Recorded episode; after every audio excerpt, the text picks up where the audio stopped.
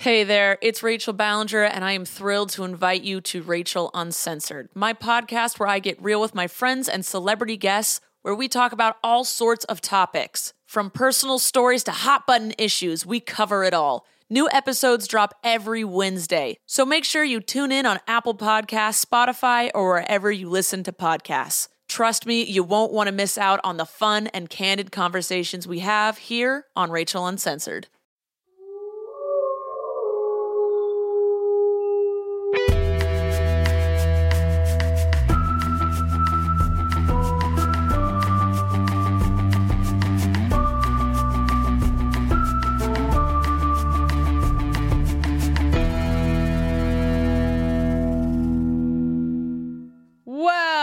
Well, hello and welcome to a very special episode of Buffering the Vampire Slayer, a podcast where we're watching and discussing every episode of Buffy one at a time, sometimes more than once. In this case, here we are to discuss more about the gift. More, more gifts. More. More, more, more. Uh, Jen, listen, I want to preface this by saying that I love you all so much and I'm so happy to be here in this episode. But Jenny can attest to the fact that over the last week, I've been like, why did I do this to myself?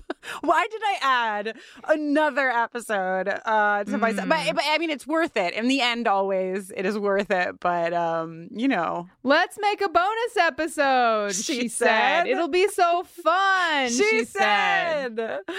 Oh, but it is. It is very fun. And here's why because in this conversation, we have um, four things to offer to you. One is a conversation that I had with Jen Malkowski, who you may remember from The Body. Uh, we will give Jen a proper introduction before we go into my conversation with them, but it's pretty fucking great. And it focuses on death as her gift and um, the moment that Buffy jumps off of that tower. We have a conversation with Mack MacDade. For the first time, Mack is in our ears, Huzzah. Uh, bringing us all sorts of feelings about Buffy herself and also Spike.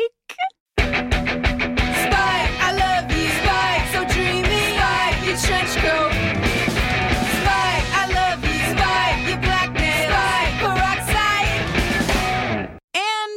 Uh, last but certainly nowhere near to least, uh, we have a, a conversation with LaToya Ferguson, who you well know by now is going to be coming into our podcast feed, bringing with her season three of Angel on Top.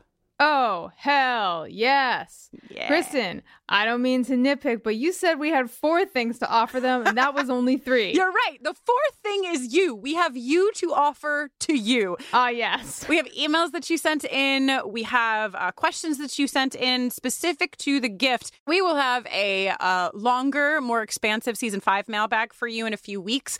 But this is specific to the gift. We have a few of you who wrote in with your experiences of watching the episode for the first time. We have a few of you who wrote in with questions. So we're that's what you're going to get from Jenny and I right now and in between Aha. those conversations. So waha, I did have four things, and I know how to do math.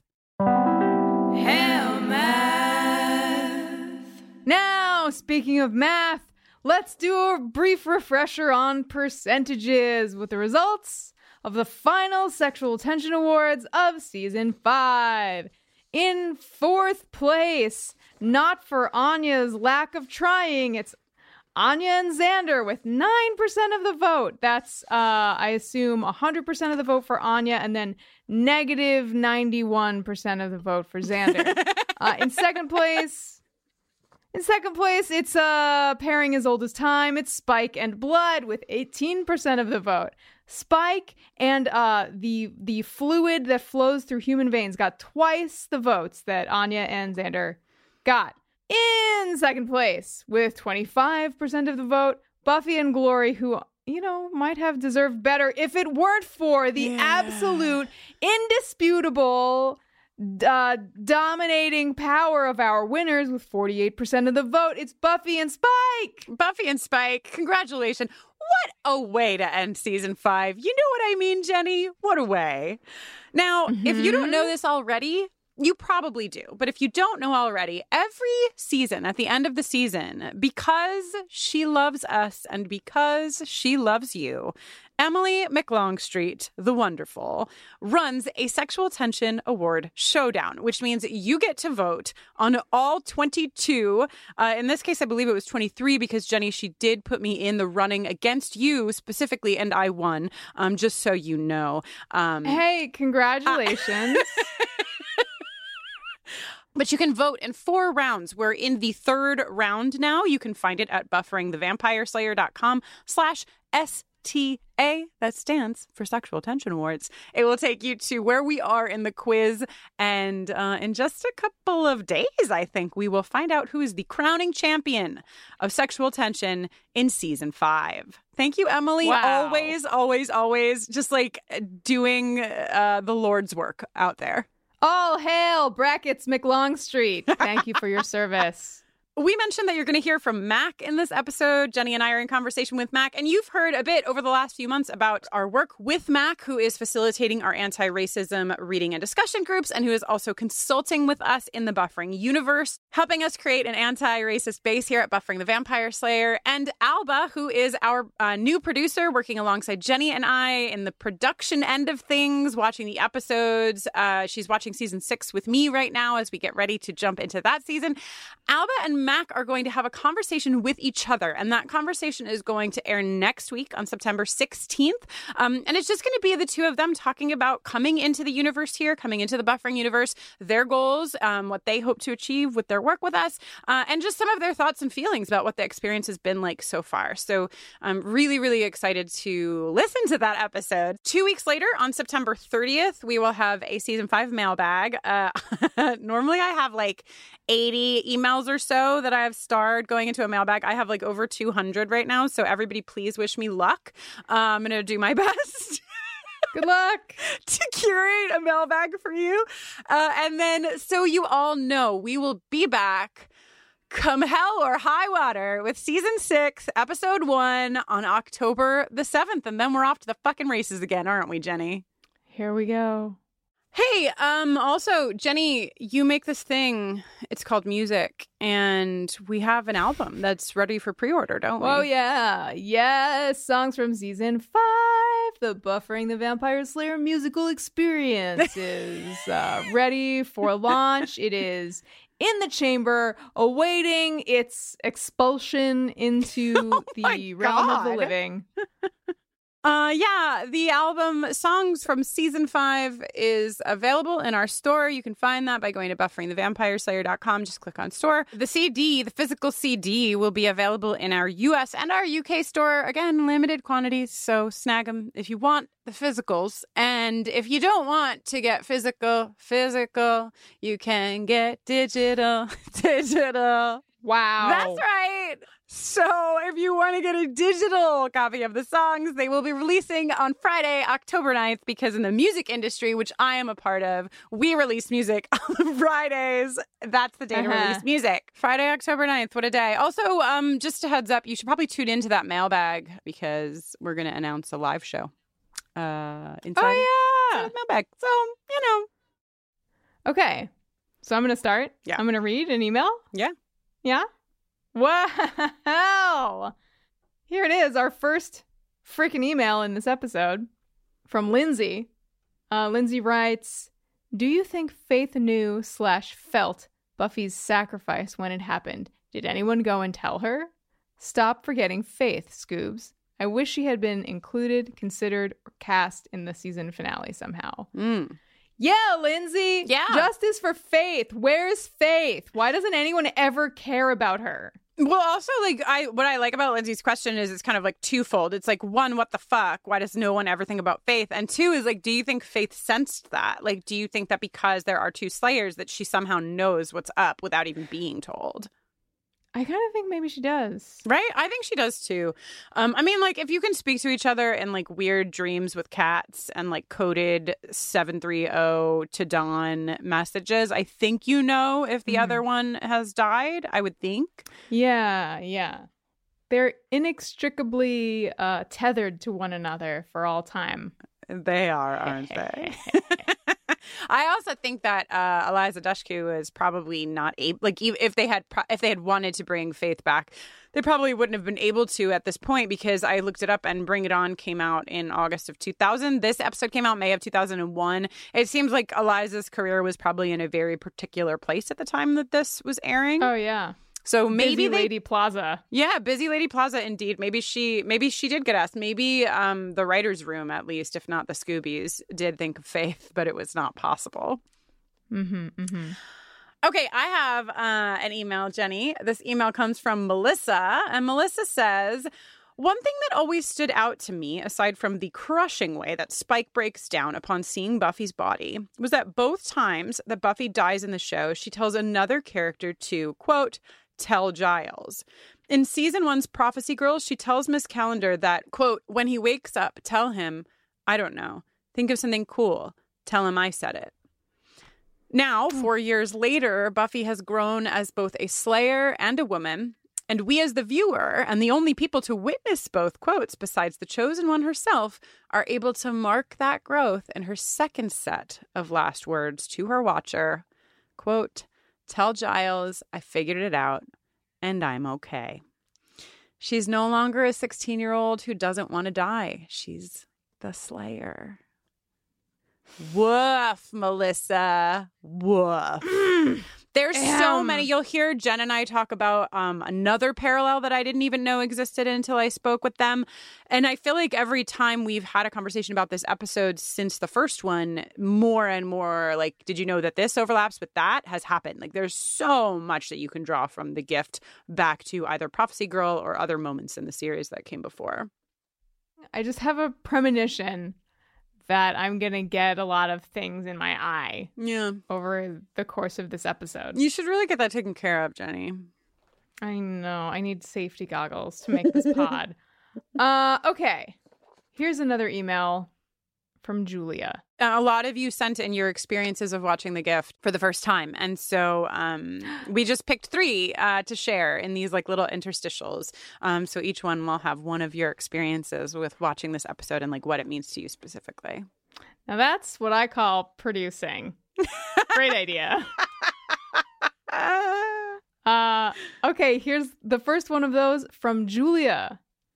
Uh Julia writes, "This episode is everything to me. Growing up, my parents were always split, so I knew nothing but two households with two separate sets of rules. My dad was much more lax than my mom and a big sci-fi nerd, so I grew up playing with pewter figurines and reading Piers Anthony.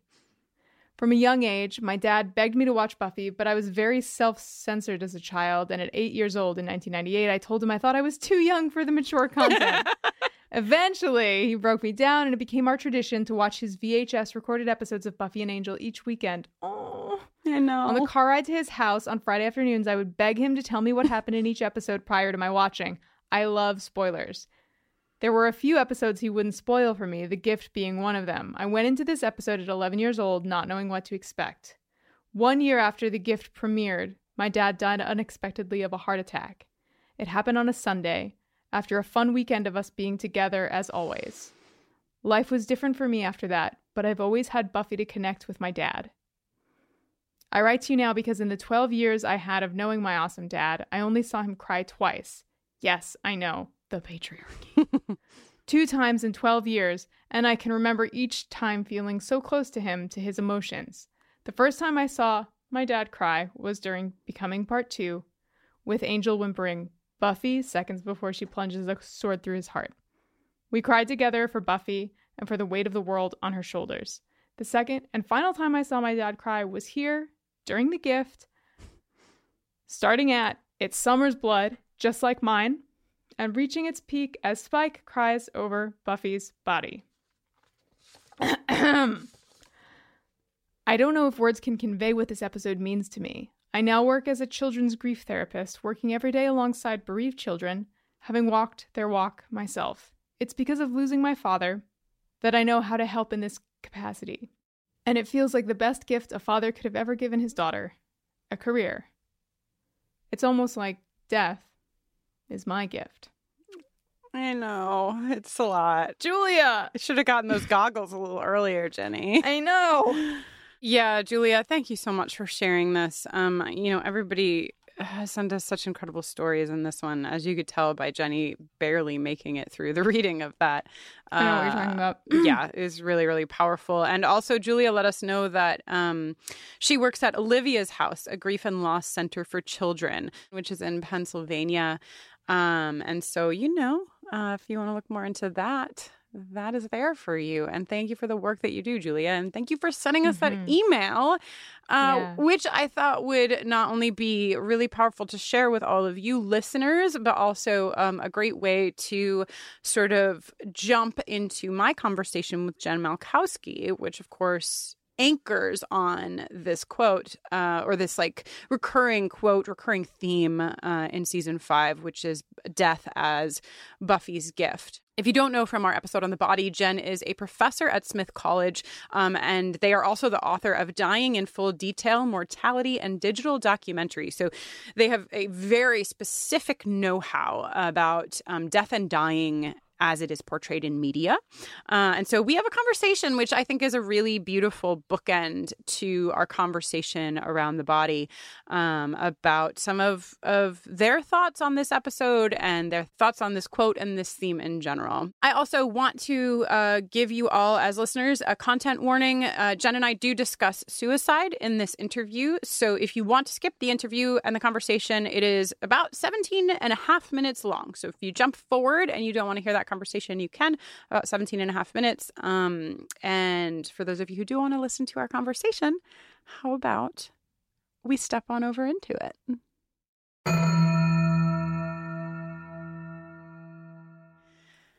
Oh my goodness. Jen Malkowski, I told you I was going to get you back on this podcast. Uh, Jen Malkowski is here with us today. Uh, Jen, you are a professor at Smith College.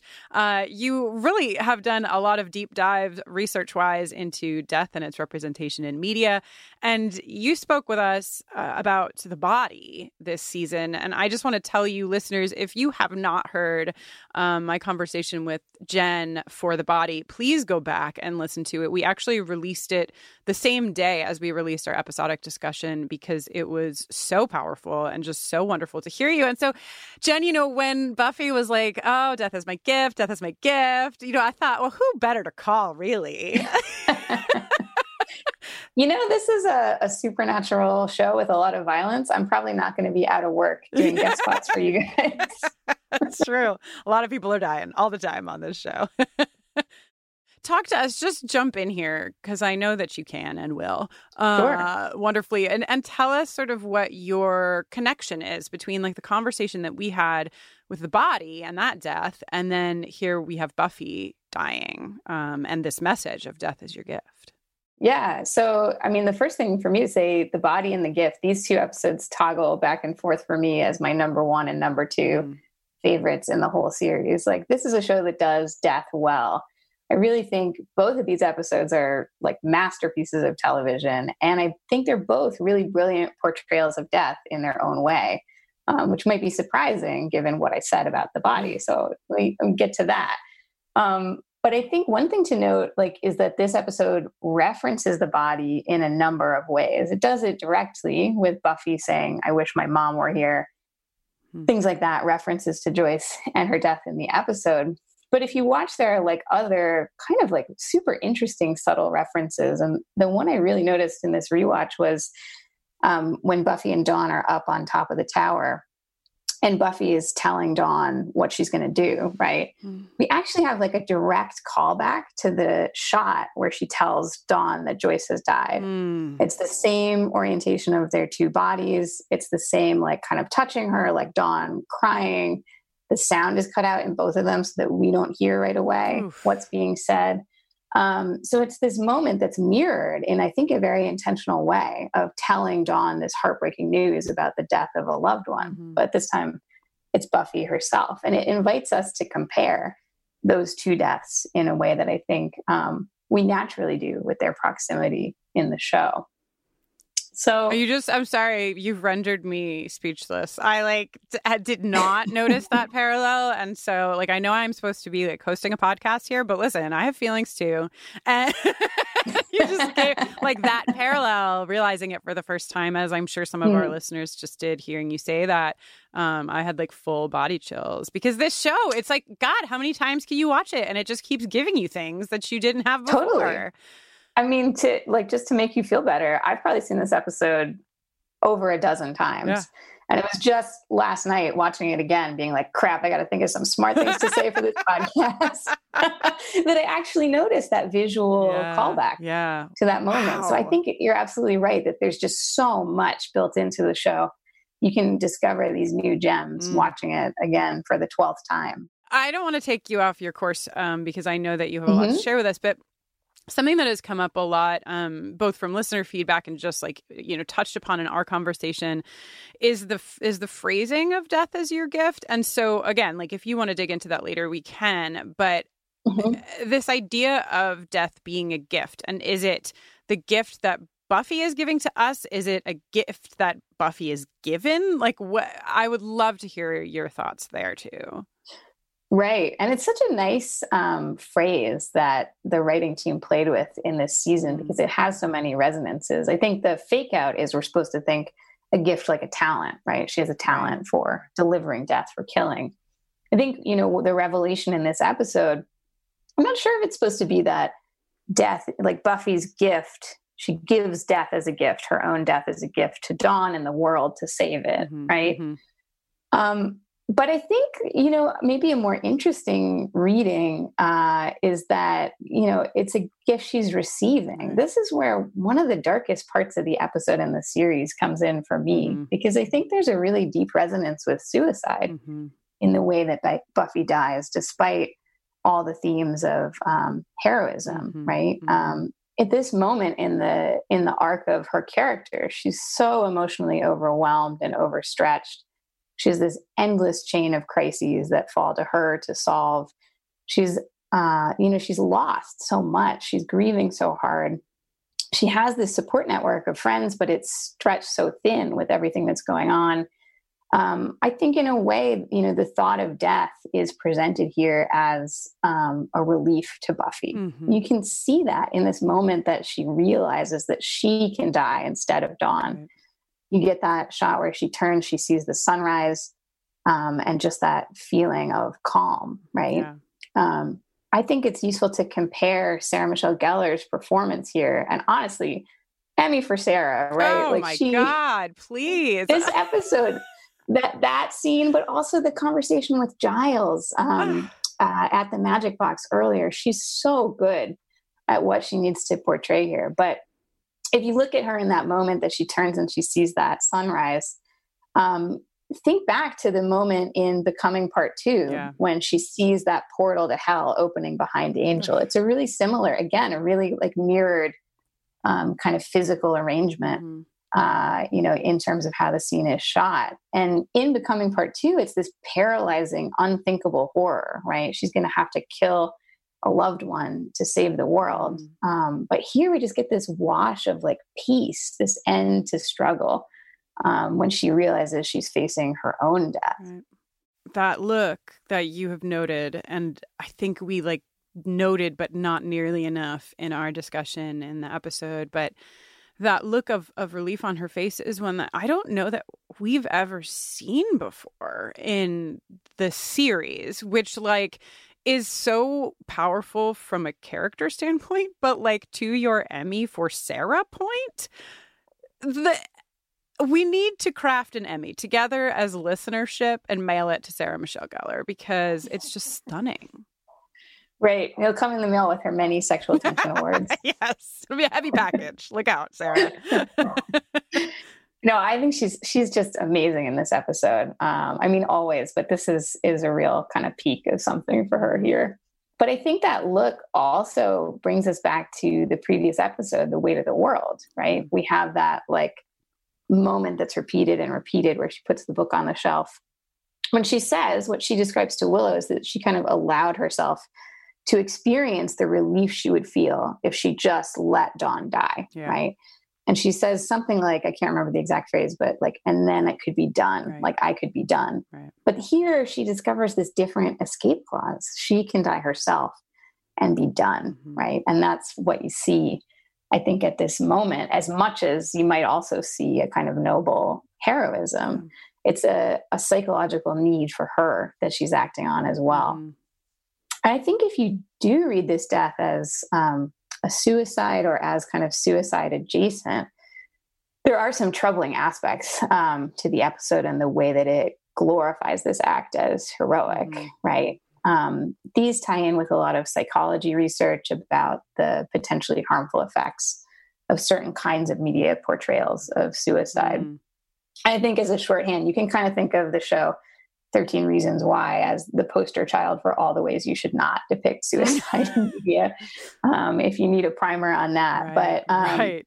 yeah, I mean, the suicide stuff here, to me, it's a really interesting theme to build in for Buffy's character and, and to show what she's kind of struggling with on a mental health level. Um, and where she is at this very weary juncture in her journey. But I also do just want to mention that there are some potential problems of playing out that storyline on a kind of ethical level here. Mm-hmm.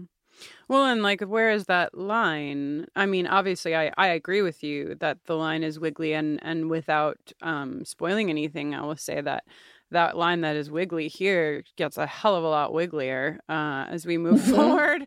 Uh, and perhaps we can have you back again, Jen, to talk to us uh, as we continue to lose our footing in what are we talking about? Um, but this episode really roots it, you know, in many ways. Uh, Giles probably giving us the the line itself, right?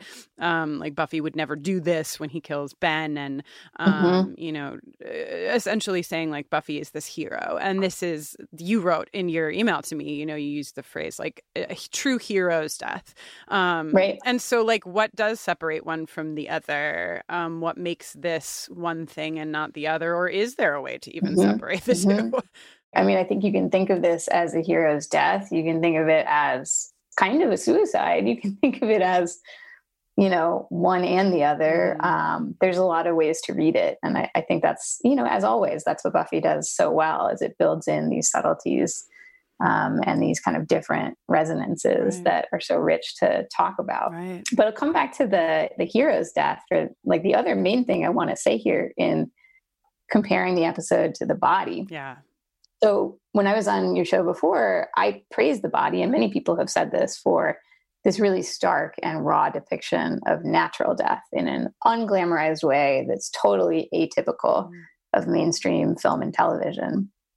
Um, I think The Gift gives us supernatural death in a totally glamorized way that's very typical of mainstream film and television, right?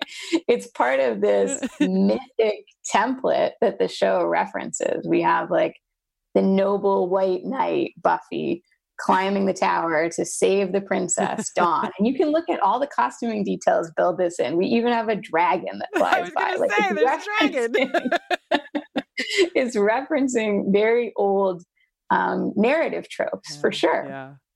And when we actually get to the moment of Buffy's death, it's heroic. It's sublimely beautiful the way it's shot. It happens in slow motion. It has this swelling emotional score over it.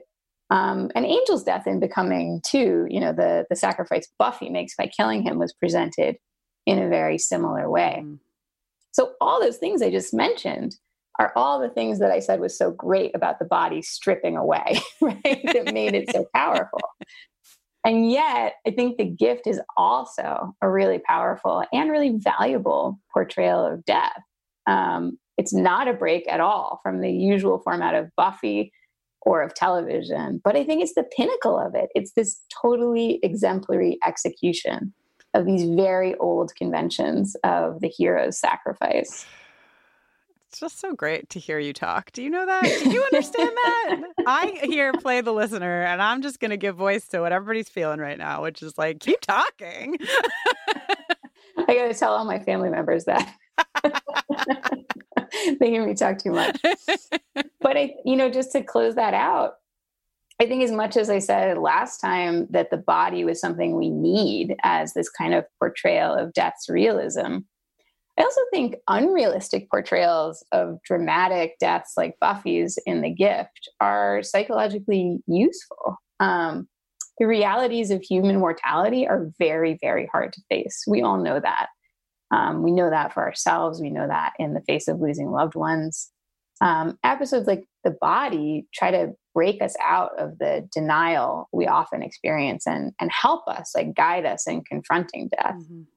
But episodes like The Gift give us this comfort of fiction, this vision of an individual death that's really grand and that really means something. Mm-hmm. Um, I think it's not as revolutionary an episode as The Body, but it's definitely no less skillfully crafted. Um, to me, when I watch this episode, it's like Buffy dies an epic death to save the world. We cry. I mean, I cry. I assume you oh, cry. I cry. We all cry. Oh, yeah. We all cry. I cry, you cry, it, we all cry for the gift. and it it feels really simple. It feels really good. It's a it's a good feeling. And I think there's no shame in actually just needing that from our fiction right. sometimes. Right. Yeah, I was actually thinking about that this morning, just like life, you know, like you do when you wake up, you're like, whoa, life.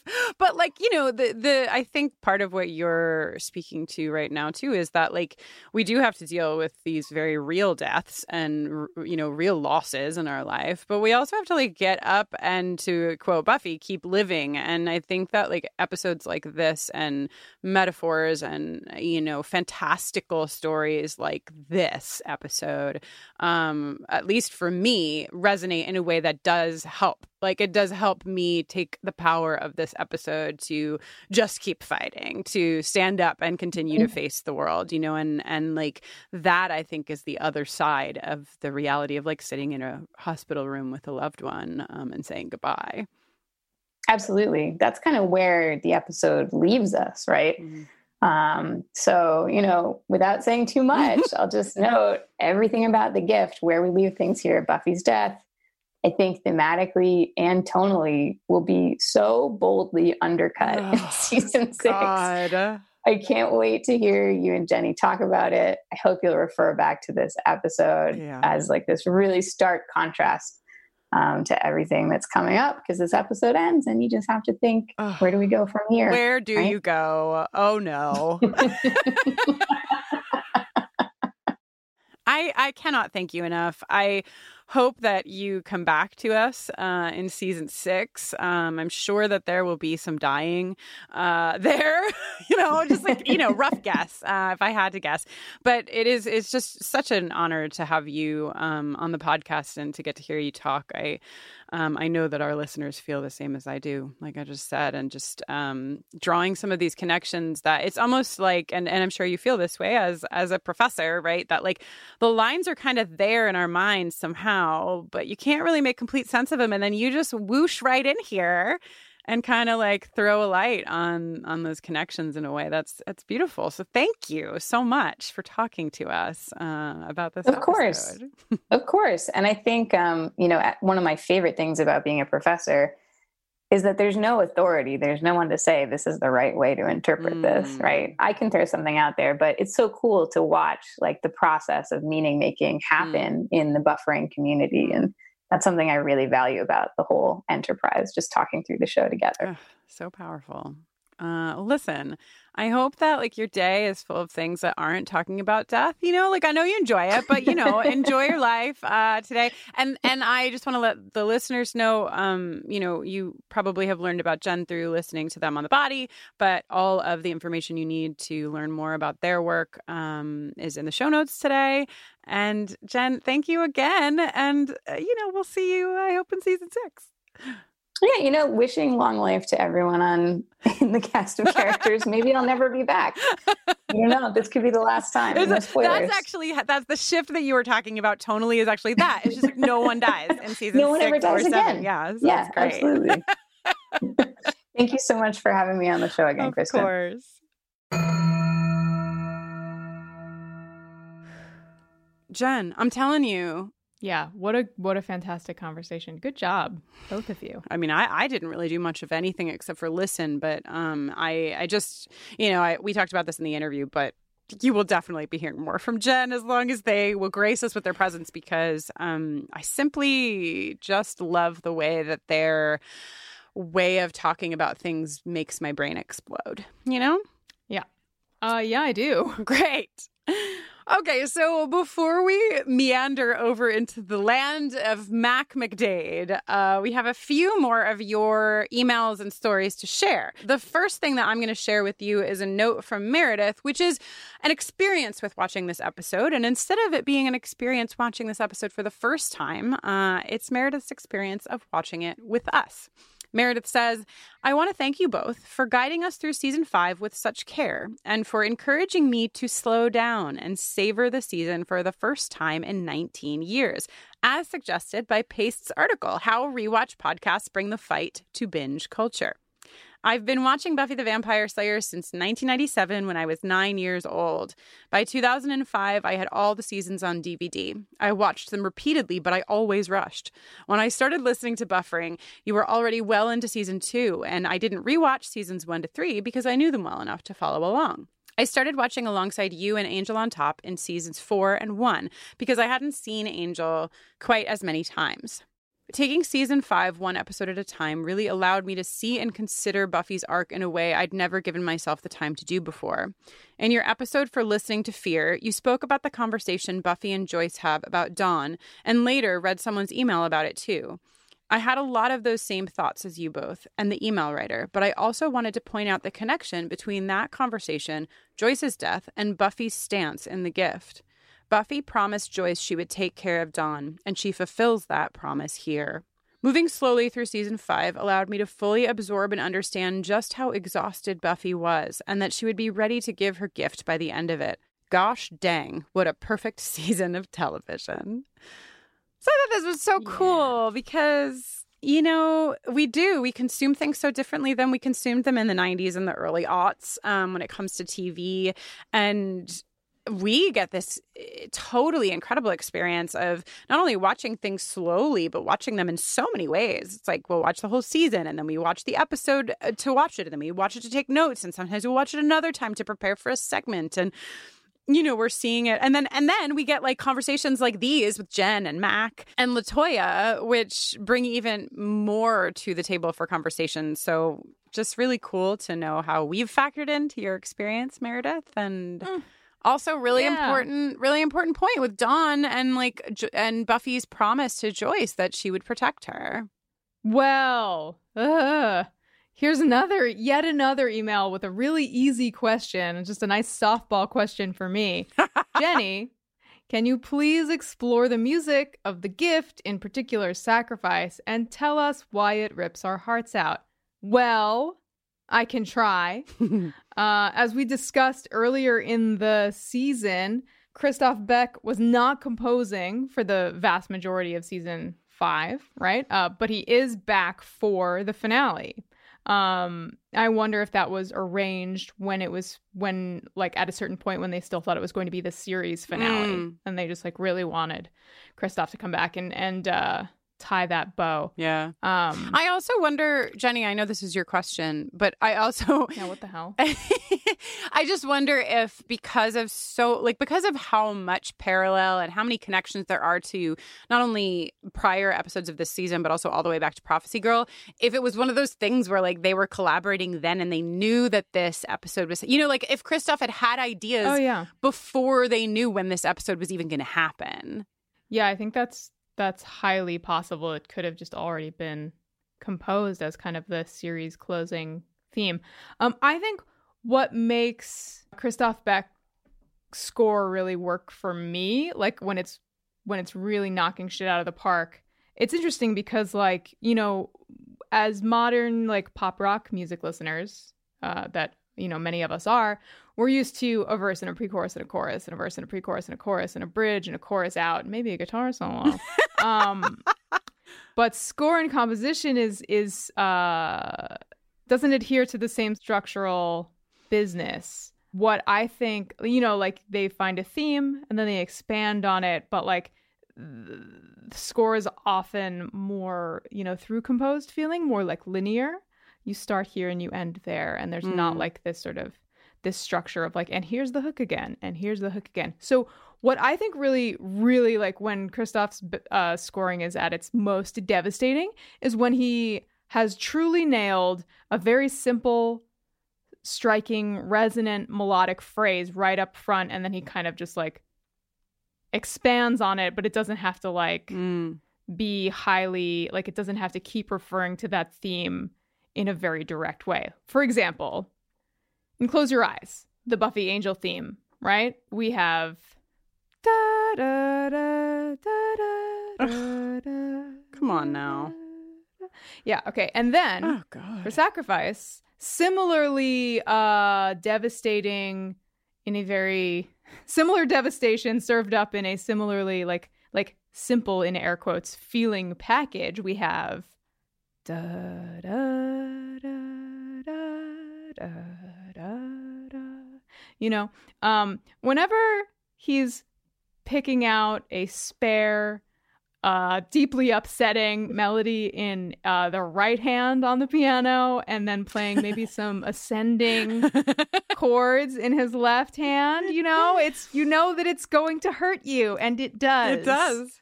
It hurts me to hear you hum it. So you know you've yeah got i know it hurts me it hurts me to hum it and i apologize for not being able to give you a more comprehensive uh, explanation of why music hurts you Hmm. uh, in my experience you know it just does Dear Jenny, why does music hurt me?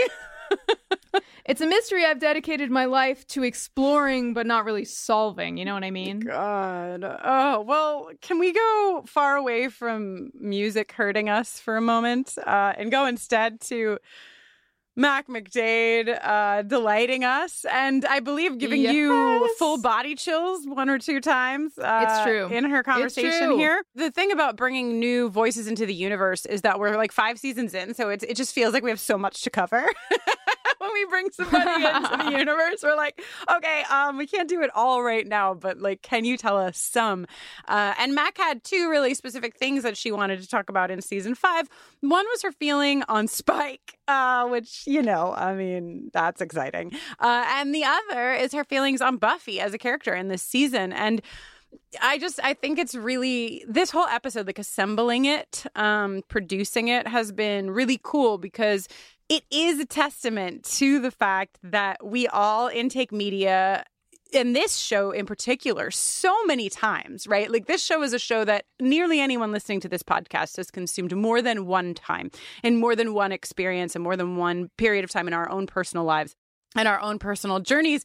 And so it's just really fun to like assemble something like this because it really showcases how many different experiences we can not only have individually, but how many uh, different experiences like many different people can have about a given character or a given thing. So just really stoked about Mack being Yeah. in the conversation. And uh, yeah, Jenny, if you feel like ready for it, we can meander on over there. Please. Today's episode is brought to you by Regal Cinemas.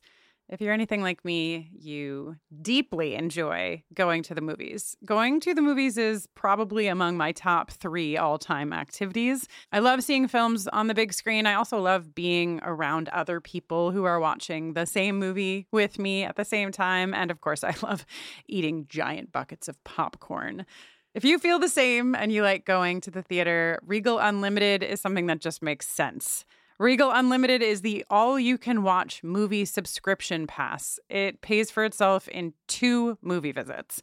You can see any standard 2D movie anytime, no blackout dates, no restrictions. When you want to watch a movie, in 4DX or IMAX or RPX or ScreenX. There's so many ways to watch movies these days. Your Regal Unlimited membership gets you into those premium experiences at a reduced cost. And with Regal Unlimited, you don't only save money on the tickets, you will also save on your snacks. And as previously mentioned, I love snacks. The only thing that can make me love a snack more is saving money on buying a snack. Members get 10% off of all non alcoholic concession items with membership. Regal Unlimited, all you can watch movie subscription pass. It pays for itself in two visits. So if you're planning to see two movies this month, join Regal Unlimited and sign up now. You can sign up in the Regal app or on regmovies.com slash unlimited. Sign up for Regal Unlimited using code BUFFERING and earn 10% off your three-month subscription. Please let us know about all of the movies you see and how the popcorn is. Hey there, this is Justin Bartha. I made a funny new podcast, King of the Egg Cream. It has the greatest cast in the history of podcasts with actors like Lewis Black, I'm torn by my feelings for two women. Bobby Cannavale, You can eat it, or if someone hits you, you can put it on your cut. Melanie Lynskey, I wonder what these marvelous things are that look just like boiled chicken feet. Jason Ritter, I can break things and pick locks and kill people. Michael Stuhlbarg, The whole point is to inspire people that they should make themselves better. Ari Graynor, No, don't whet its appetite. What are you, an idiot? me, Justin Bartha, That's not just any egg cream, that's a Lemke's special. and all narrated by the hilarious Richard Kind.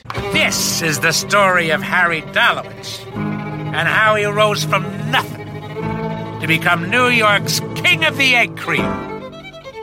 So if you like funny true stories, come listen to King of the Egg Cream, available wherever you get your podcasts. Wow! it was always just a matter of time until this moment. Hi, Mack. Hello, hello, hello. I think that this is the first time that you are gracing our listenership's ears with your voice in the podcast proper space. Is that correct? That is very correct. This is my first time here. Welcome, welcome to all of these ears and uh you know, I just feel like let's let's give the listeners an idea of what you're here to do today. Um, I have a lot of very big feelings about Spike. Um, mm, and particularly a lot of his, his arc uh, in this season. And also, I have some pretty big, pretty big feelings about Buffy's general glory behavior. Aha! really on theme really on theme for where we are very important it's like super important to get these feelings um, off your chest you know before we roll over into season six so let's where do you want to start do you want to start with buffy and your buffy feelings or spike and your spike feelings I think we can start with Buffy feelings because I think it includes more characters. Specifically with Willow, Buffy fears magic that she can't control and doesn't understand and cannot help her. Like if it's not in service Mm. of her, she doesn't like it and can't handle it. So like she knows Giles and his magic because it's from the Watchers Council and it's from books and incantations. She's fine with Anya's because it's demon-based magic and you know it's mostly used to help her, etc. But Willow's magic has never been about Buffy. You know, in fact, the whole Tara stint uh, had nothing to do with her, and it was secret. And that's also the thing that makes her most powerful. By the time we get to the gift, Willow has taken on glory and and lived to tell the tale. But like didn't take Mhm. her on with a bunch of chance and whatever. She's throwing energy balls at a god. mm-hmm, mm-hmm. She's talking telepathically with Spike, and I'm sitting there going, "I'm sorry, we're doing what now, Miss Willow?" Like, Uh-huh. and then finally, I mean, she reaches into Glory's head and unmakes a part of her. Wow, when you put it like that, I have to rub my arms furiously because I feel very weird. exactly. And Buffy is still perpetually like either blows her off or whatever because she can't control it. So I'm like, again, if you stop being dramatic and like upset that it's not about you, I'm pretty sure you and Willow could have figured out how to stop Mm. If you stop just being so dramatic.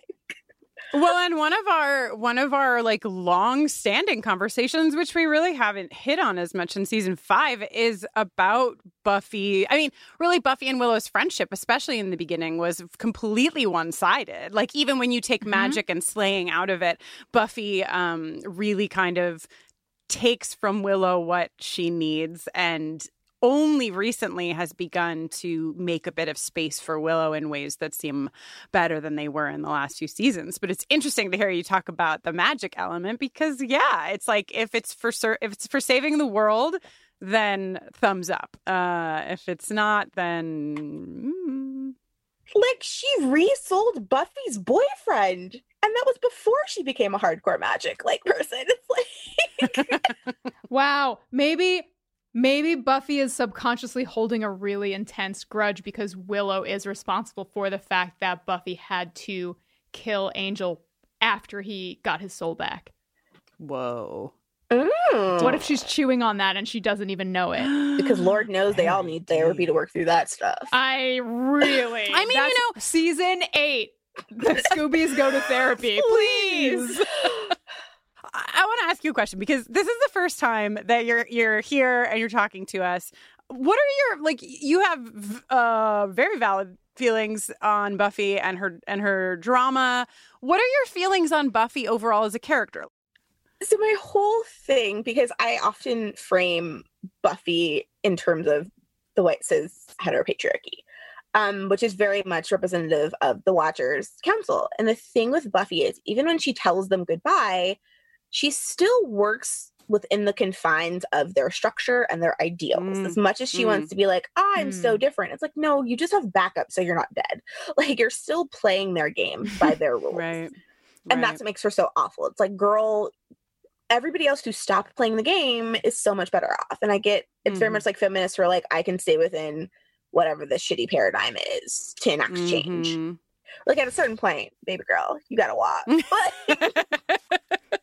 But just and I, I really think it, it also kind of circles back to the way in which Buffy values people. You know, Kendra and Faith were fine because they were backing Buffy up.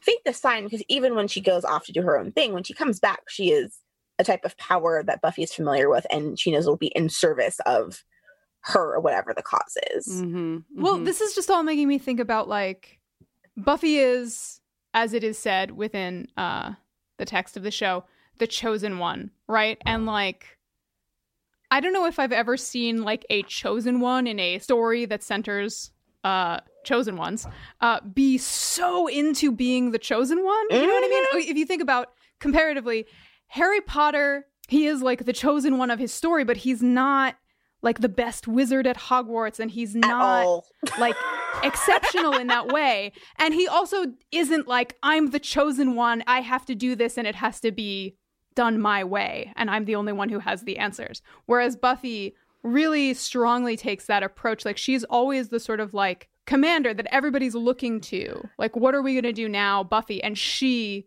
takes it very seriously. Like that that is her mode as well. Just just sort of saying like i am the one who has to have the answers. I am the one who has the answers. These are the answers. This is how we're going to do it.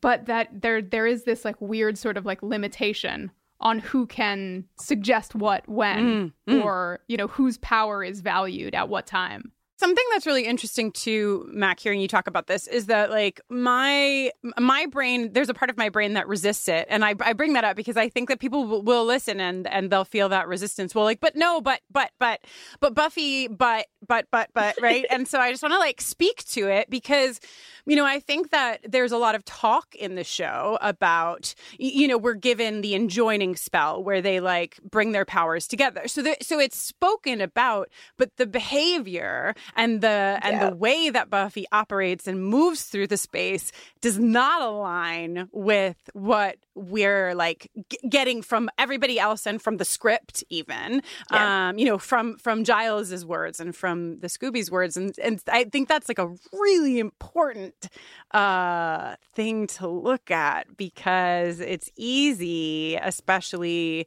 uh, especially as like a cis white woman watching a show that centers a cis white woman to be like, oh, the chosen one, and like she blah blah blah, and to not see the pieces that you're pulling out and that you're pointing out, um, and to feel that resistance, you know, when you hear it. So Oh yeah, it took me several rewatches to be like, she's messy.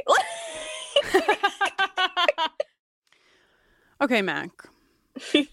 let's get horny is that is it time to get horny yeah, I mean, let's take this ship uh, upon the seas of Sunnydale and uh, steer it towards the peroxide vamp in his trench coat with his black nails because I know you have a lot of feelings. I'm certain that you have enough feelings for more than one conversation. But Oh, yeah. will you tell us some of your season five Spike arc thoughts? everybody likes to say that this is where he begins his journey of redemption. Um, but they always equate it with Buffy, which I think is incorrect. Hmm. Um, there's specifically a scene that I think it's on the Instagram, the Buffy Instagram, where he goes like, you know, you treat me like a man, and I don't think like that's not about Buffy.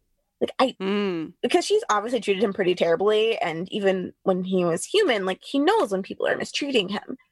I think it very much had to do with the fact that she entrusted Dawn to him. Like Mhm. that's what he meant. Yeah, he helps them out, but he's chipped. Like he doesn't really Right. have a lot of choice there, right? Right, Like he's begrudgingly nice to everyone except Dawn. Like he is always so careful and so gentle, and she is so fully accepting of him in a way nobody else is. I mean, and a case could be made that Joyce, uh, as the other Summers, She had uh, tea who- with him. Like she loved Spike. She loved him so much. we do also see him like another big signifier of Spike's decency occurs after Joyce has died and he brings flowers with no card intending to just kind of like leave them on the porch. and that's exactly it is i think it's when people it sounds absolutely ridiculous because he's a vampire but when people take him at face value and go okay yeah you kill people but also you're still william the bloody is when he has the most growth right and i think that's true in real life right if you treat people Mm. you know, gently and kindly, they'll often respond better and, you know, do better once they know better. And I also Mm. think that too, we we put a lot of pressure on Spike unnecessarily because Spike has never been like outside of being like again a little demon has never been inherently evil uh the way in which Angel was. Angel wasn't Mm. a good dude before he was turned, as we've seen. Right, right. So that's why he was a Mhm. horrifying bad vampire. but Spike, despite being, you know, a, a vampire, has always cared about Angel and then Drusilla. And, you know, even when, he, again, like when he kidnaps Willow, like he's always been this very caring person. So, like when he was turned, you know, he was a weakling poet. It sounds terrible. But like that didn't change about him because he wasn't Mhm. terrible to begin with mm-hmm. which is why I think he was capable of the arc that he was. Because I mean, at the very end of the gift, it's not that he's afraid that he fails Buffy, it's he's looking in the eyes of this little girl who, you know, he's taken Mm. care of and protected and knows there's no more he can do. And like that look, you're just like, oh, that, like, Mm. that's the growth. It's not Buffy, it's not any of that. It's like that little girl who accepted him, no questions asked, that he like knows is going to die because there's nothing left for him to do. I would like to respectfully request that you stop giving me full body goosebumps. Thank you.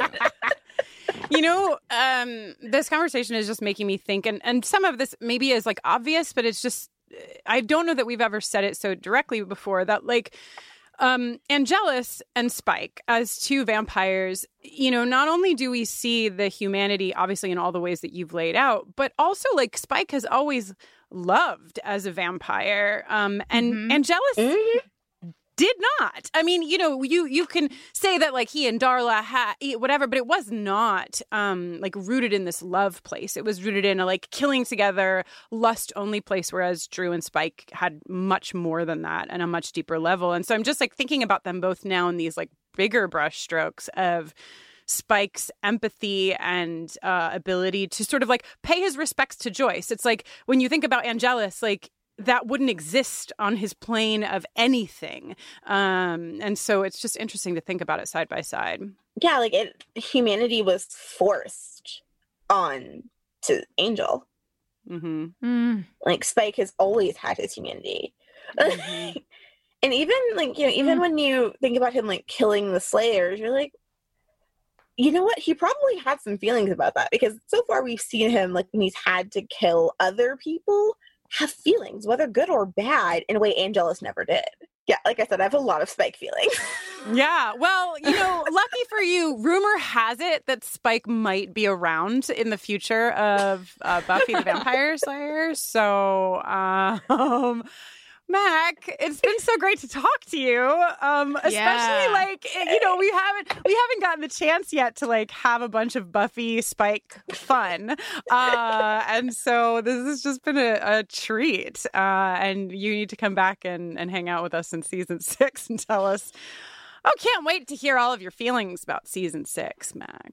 I'm sure that as a listener, you know uh, who Mack is at this point because Mack, you've been working with us for several months now. But please go check out uh, all that Mack does. You can join our anti racism reading and discussion group. Mack is facilitating uh, three books. Um, we're focusing on one, but three books for October session. So you can learn about all of that and Mack uh, at bufferingthevampireslayer.com slash just keep fighting. Also, Mack, do you want to tell them uh, where to fi- where to find you on social media or do you want them just stay the fuck away? Uh, you can find me on Mack Mac Talks Back, M A C K M A C Talks Back on Instagram.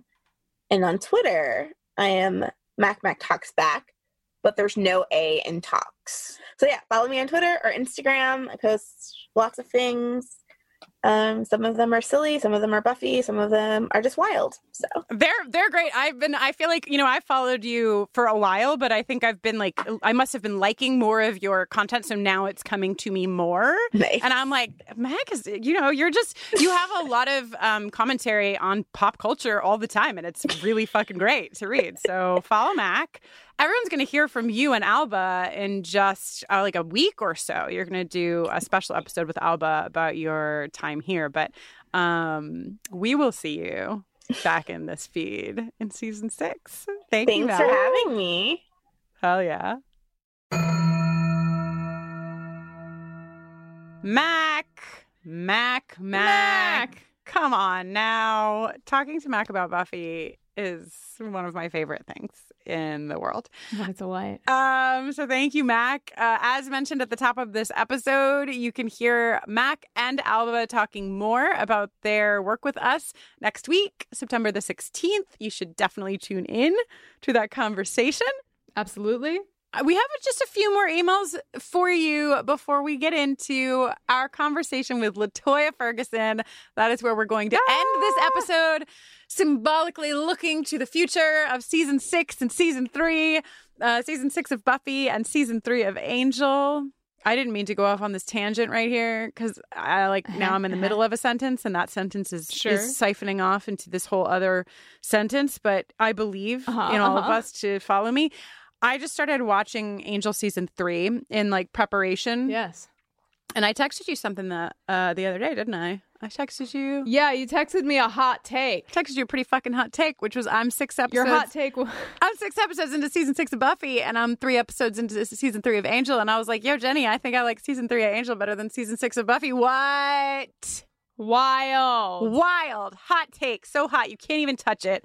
Also, listen, No, no, no. I know what comes. I know what comes in season six of Buffy, but like at this point, season three of Angel is Mm-hmm. wow. Coming in hot. I'm like losing my shit. It's so good. So it may it may wind up. We were gonna have you know LaToya with a, a rotating um, cast of incredible co-hosts, but I might just elbow them all out of the way and take over season three because I have a lot of I have a lot to say. Anyway, um, before we get there, see, I'm now parting the sentence C's. No, I'm rejoining the sentence C's to leave off where I Mhm, left mhm. off. I gotta Good go. lord. Didn't you have an email to read or something? Okay, I have. You're right. I do have an email to read, and it's in defense of me and Dawn. Uh, it's from Roderick. Roderick says, "Hey, I just wanted to jump very enthusiastically on the capital D defending Dawn train and mention that Dawn." Also, put together just from Buffy's expression that she was going to sacrifice herself. Dawn is deeply intuitive, compassionate, and smart, and I defy anyone who says otherwise. Thank Wow. you. Wow. Yeah, fuck yeah. In defense of Dawn. Yeah. I, I will tell you what, I'm gonna be on this train. I'm stay on it. You can't get me off of it. You stay on that train over there. I'm going to read this whole other email right over here. Faye Faye, co-host of the of Her Dark Materials, which is a His Dark Materials book and show. Yes. Which I am on next week. I believe next Monday. I will be on discussing Jenny, not only discussing my feelings. this is good. You have to you have to look at the Zoom screen. Jenny, not only discussing my feelings on his dark materials, but I also discuss uh, um, a little mishap that happened to the Amber Oh, Spyglass. yeah, I wouldn't call it Yeah. mishap. It's a great story that involves me, Jenny, and a kitchen knife in this trilogy of books. So, um, anyway, this email yes, is from not Faye. so subtle kitchen knife. yes, Faye writes. I remember watching Buffy in the UK on BBC Two as it aired, although I think this was around a year after the US got it. Sky One got it earlier, but as a kid we didn't have cable, only the standard five channels that the BBC was included in. I was around 10 or 11, and I remember them gearing up to the gift as if it was the series finale. So I watched it with that in mind, assumed that it was actually the finale, and then just went about my life as if that was how Buffy ended. I genuinely only realized that there was a sixth and seventh season when I bought the DVD box set years later. what a gift. I just thought she died at the end, and that was it for all those years. Jesus fucking Christ. Faye. Faye. Faye, imagine like that's such that's such a very specific experience. And now that we've read it, I'm I'm hoping that we find some allies for Faye who may have had similar journeys with the series.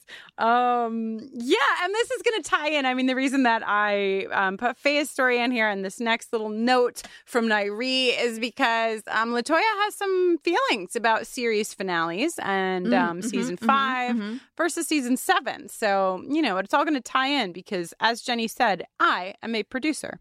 Nairi wrote in, I kind of would have been okay with Buffy ending here. Then I redacted some of Nairi's reasons because they are spoilers.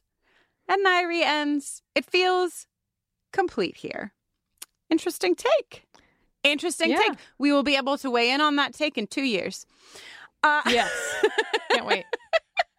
Okay, the last listener experience of the gift um, that I want to share is from Bryn. Bryn says, I was fairly young when Buffy first aired, but my neighbors up the hill had the box sets, and I was allowed to borrow them after Buffy began. That meant I was behind on the episodes, and I ended up watching the season 5 finale in my family room the day before Thanksgiving. Needless to say, by the end of the episode, I was an absolute wreck. As I was sobbing, I heard the doorbell ring. My aunt, uncle, and cousins were at the door ready for the festivities, and my mom was calling for me to say hi to them. Well, 11 year old me steps desolately out of the room to see my family bustling about. They stopped and asked what was wrong. When they noticed my less than festive demeanor, I managed to blurt out, I just finished Buffy. My uncle immediately dropped the luggage he was holding and went to give me a bear hug. He then said in a soothing manner, There, there, don't cry. Death is her gift. that moment always meant so much to me. I never forgot how comforted and seen I felt. Thank you, everyone at Buffering, for giving me a space to tell this precious story. Sincerely, Bryn. Bryn. It's so sweet. Her uncle. It's just so lovely. And also, like, I feel is symbolic of like all the things that we do here, right? Like we feel seen. We feel seen here in our love and our emotions and our feelings Mm. about Buffy. We get to feel like, you know, we share it with the community. So, anyway, Jenny, I think it's time to go to our third and final conversation for this Oh, it's time. episode. Do you like encyclopedic knowledge of an entire series and its spin-off? Do you like big series finale thoughts? Well, you're in luck because LaToya Ferguson has a fucking armload of all of that for you right now. It's and hey, we will be chatting with LaToya for the season premiere of Angel on Top, Mm-hmm. which is going to be moving into our main buffering feed. So you will be getting weekly episodes from us in our sixth season. One week buff, one week out, one week buff, one week out. Out Um. is uh, the spelling of out, in case you're confused, is AOT, which stands for Out. I'm trying.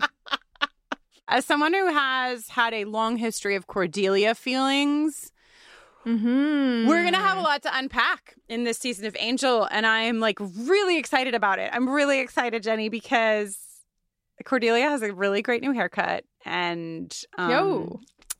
and a lot of emotional growth. So I'm ready. I'm ready. But right now, Exciting stuff. let us go to talk to the one, the only LaToya Ferguson. LaToya Ferguson. That's me.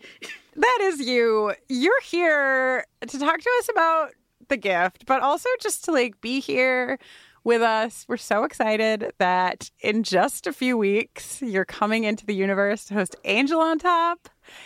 And um, if you listen to LaToya on anything Buffy tangentially related, so other episodes of Angel on Top, our episode of Buffy the Vampire Slayer, you already know that LaToya, you are just a font of information uh, about these universes, and it's a beautiful thing to behold.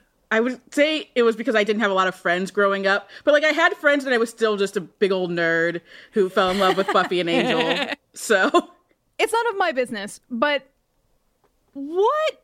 How do you know everything? Can you tell us your secrets? TV, especially TV and movies, but especially TV, it just sticks in my brain. I could watch an episode of television, for say, the WB. I'll use Dawson's Creek as an example. So Dawson's Creek, I also came into late. I didn't start watching until season five, on like live on the WB. But TBS um, aired reruns in syndication, so that's how I caught up with that. When it aired in syndication, it played with the original music cues. So fast forward to streaming, DVDs and everything, music replacement. Cer- uh, this is the thing people, a lot of people don't know. So Busy Phillips' arc in the final season of Dawson's Creek, a lot of it involves her singing covers. A lot of that is cut out, and people don't know this because of music replacement. And like, yeah, I, I can remember the, like the exact music cues from like episodes, and I can remember. So I like it's very jarring to me when the, it's replaced. Like music replacement is something I care immensely about, and I just get so upset when it happens. We texted you about the gift, um, and you said that this episode specifically was one of the first that you ever saw. So I don't think in my brain I ever thought that you had seen anything out of order. Um, so can you tell us about the experience that you had watching the gift and like where it falls in your Buffy uh, experiences? Yeah, so the first season I actually watched live of Buffy was season six, and that's because wild, right? That, Just wild. and that is because uh, so in the summer before that, I had seen a few episodes of Buffy just like either like my WB or Fox affiliate just randomly. The three episodes were The Replacement, I Was Made to Love You, I Was Made to Love You, but not the body. And then, yes, exactly. Uh, and then I saw like part of Tough Love, but like the second half of Tough Love uh, when they're at the cultural fair. So I like I see Tara's brain getting sucked out. I didn't understand her relationship with Tara. I was just a kid. Like the Willow and Tara relationship. I'm like, I don't. Are they sisters? I don't know. and then, and then the gift. Those were the episodes I saw. So like three and a half episodes. I'm like, well, this show's great. And then FX started doing Buffy in syndication, like from the beginning in order.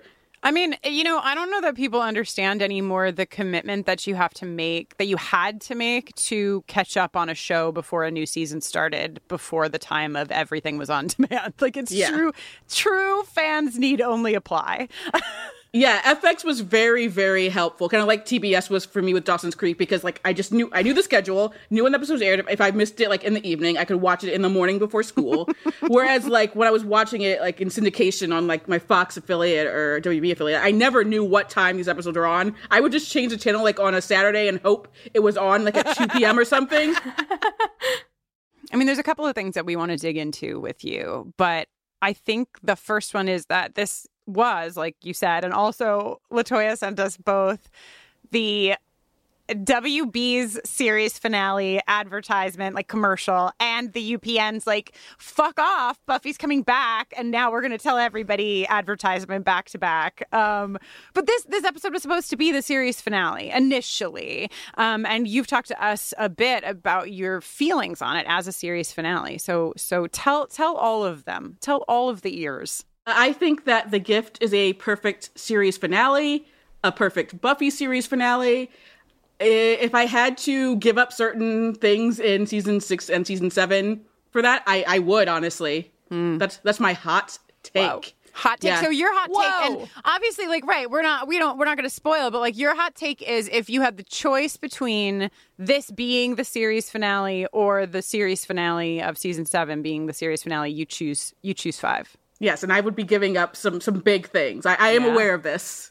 One other aspect about me, you know, getting into Buffy is that this was before this is a few years before I knew I wanted to be a writer in general, but like something about Buffy and its its writing, its dialogue especially, like really drew me in. I would like go on buffyworld.com and like just look up quotes from Buffy, even episodes I hadn't seen, and just I'd have like no, I'd have Vampire Diaries full of Buffy the Vampire Slayer quotes. yeah, literal, the literal Vampire Diaries. I think the gift, uh, and part of the reason why it also makes a perfect series finale for this show is that it's the culmination of a, a near perfect season of television, first of all. And like, there's no fat that needs to be trimmed. Like, every little thing you didn't even think was going to be important, like uh, the Dagon Sphere or, you know, Olaf's hammer, just the Buffy bot. That's all, it, it all comes together. The Giles thing, and basically the story in general is just, it's like a perfect cap on that final discussion in Lie to Me, basically. While it's great to want to believe that Buffy, who has survived so much, like gets a happy ending, doesn't die young like the rest of the Slayers, I think it's kind of more realistic that she, you know, she dies saving her sister, she dies saving the world, she saved the world a lot. I think it's probably th- the truest episode there possibly can be of Buffy, and for it to also be the hundredth episode, that I think it's just everything about it is kind of perfect in a way that it sh- kind of Mhm. should be the end. Mm-hmm. I love that because I've been like uh, reading a bit about our need for these like very happy endings. And, you know, I mean, the gift gives us, it's not like Buffy just jumps off the thing and there's no like monologue. You know, it, do, it does give us some of the like hope and belief that we need. But I I think another thing also I'm I'm just thinking of it now about it possibly ending here is that it's kind of like one last fu to the Watchers Council because what are they going to do? Buffy, Buffy's dead. Faith's in prison, and they're not bailing her out. they might send they might send someone to try to kill her. It's not going to work. So oh you're screwed, you assholes. oh my God, I, ah. I didn't even occur to me that Faith was now in charge again. Yeah. Like that there's, yeah. she's the she's the active mm-hmm. slayer, you guys. Yeah, I mean, everybody loves a good fuck you to the council. I just like to imagine that there are people listening who are like mad at me for saying this should be the, the end of the show, and now they're like, maybe this should be the end of the show. We're like LaToya, we want people to keep watching it and listening to the podcast. No. well, what's really great is that no matter how right uh, you might be or how satisfying of an end this might have been, we still have two more seasons to Yeah. plow through.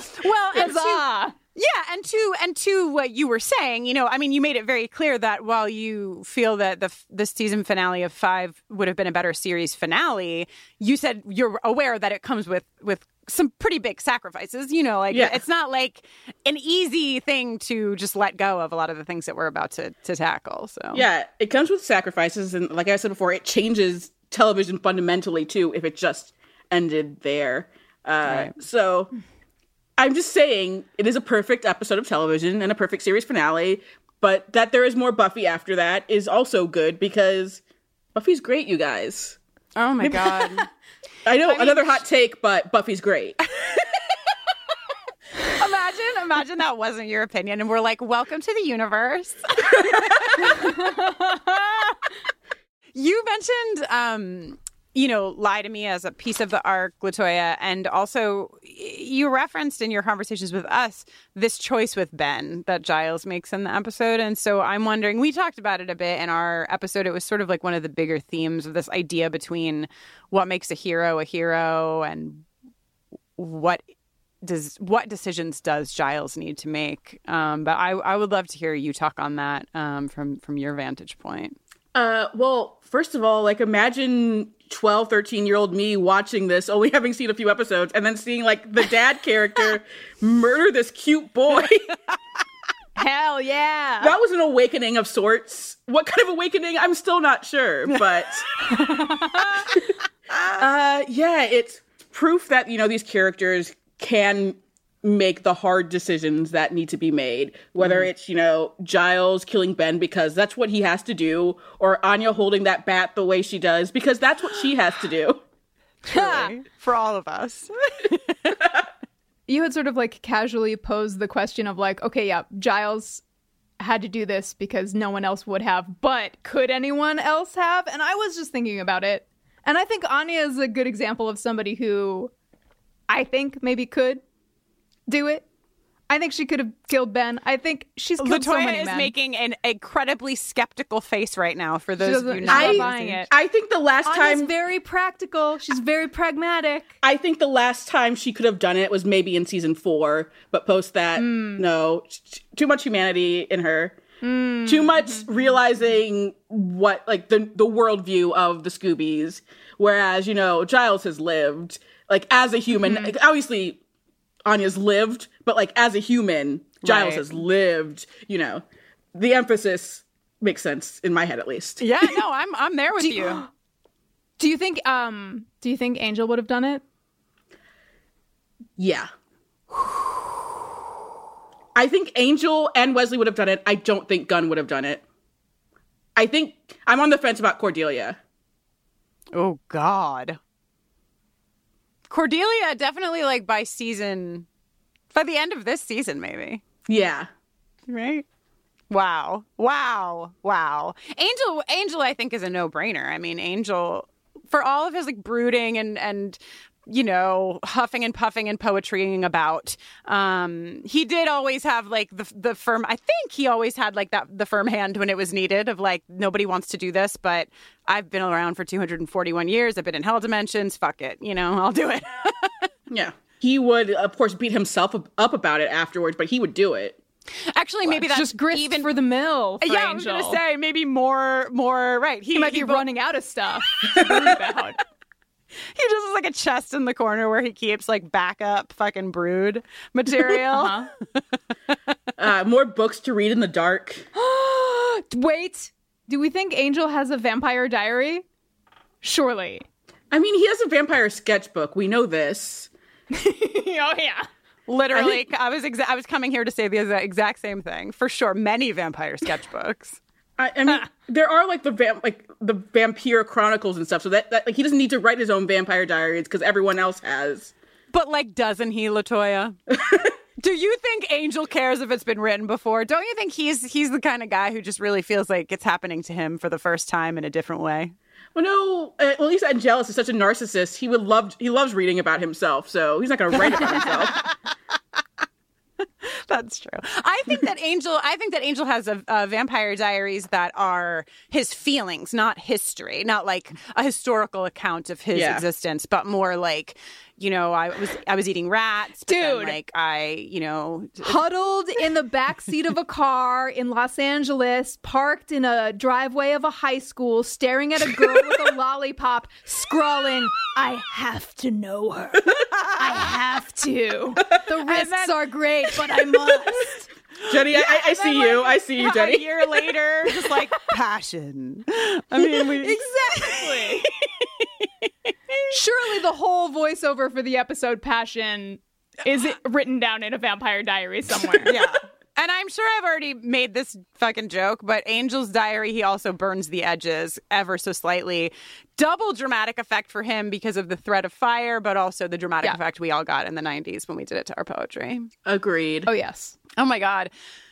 Fucking LaToya, uh, I'm speaking on behalf of Jenny and I and saying we are so fucking excited to jump into season three of Angel with you for, I mean, many reasons, but god damn it, if this isn't one of them, I can't wait to just talk to you about Angel's diaries. And on that note, LaToya, always a joy and a pleasure. Thank you for bringing Yeah, us your you so thoughts much. on the gift and storytelling and all those things. I do have a question though, because I haven't gotten to do it yet. Can I howl with you two? I haven't gotten a chance to do it. Oh my god, that's right. Because the episode you were on didn't have a howl. I would love Um, nothing more. I would be fucking honored. Uh I hardly feel qualified to howl along with you, but you will be adding an incredible amount of howl cred to us. Till next time. Ow.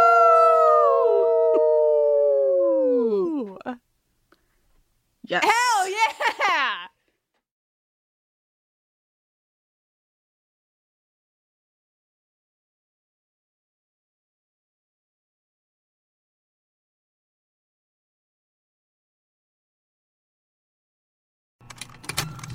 Contained herein are the heresies of Radolf Burntwine, erstwhile monk turned traveling medical investigator. Join me as I uncover the blasphemous truth of a plague ridden world that ours is not a loving God, and we are not its favored children. The heresies of Radolf Burntwine, coming January 2nd, wherever podcasts are available.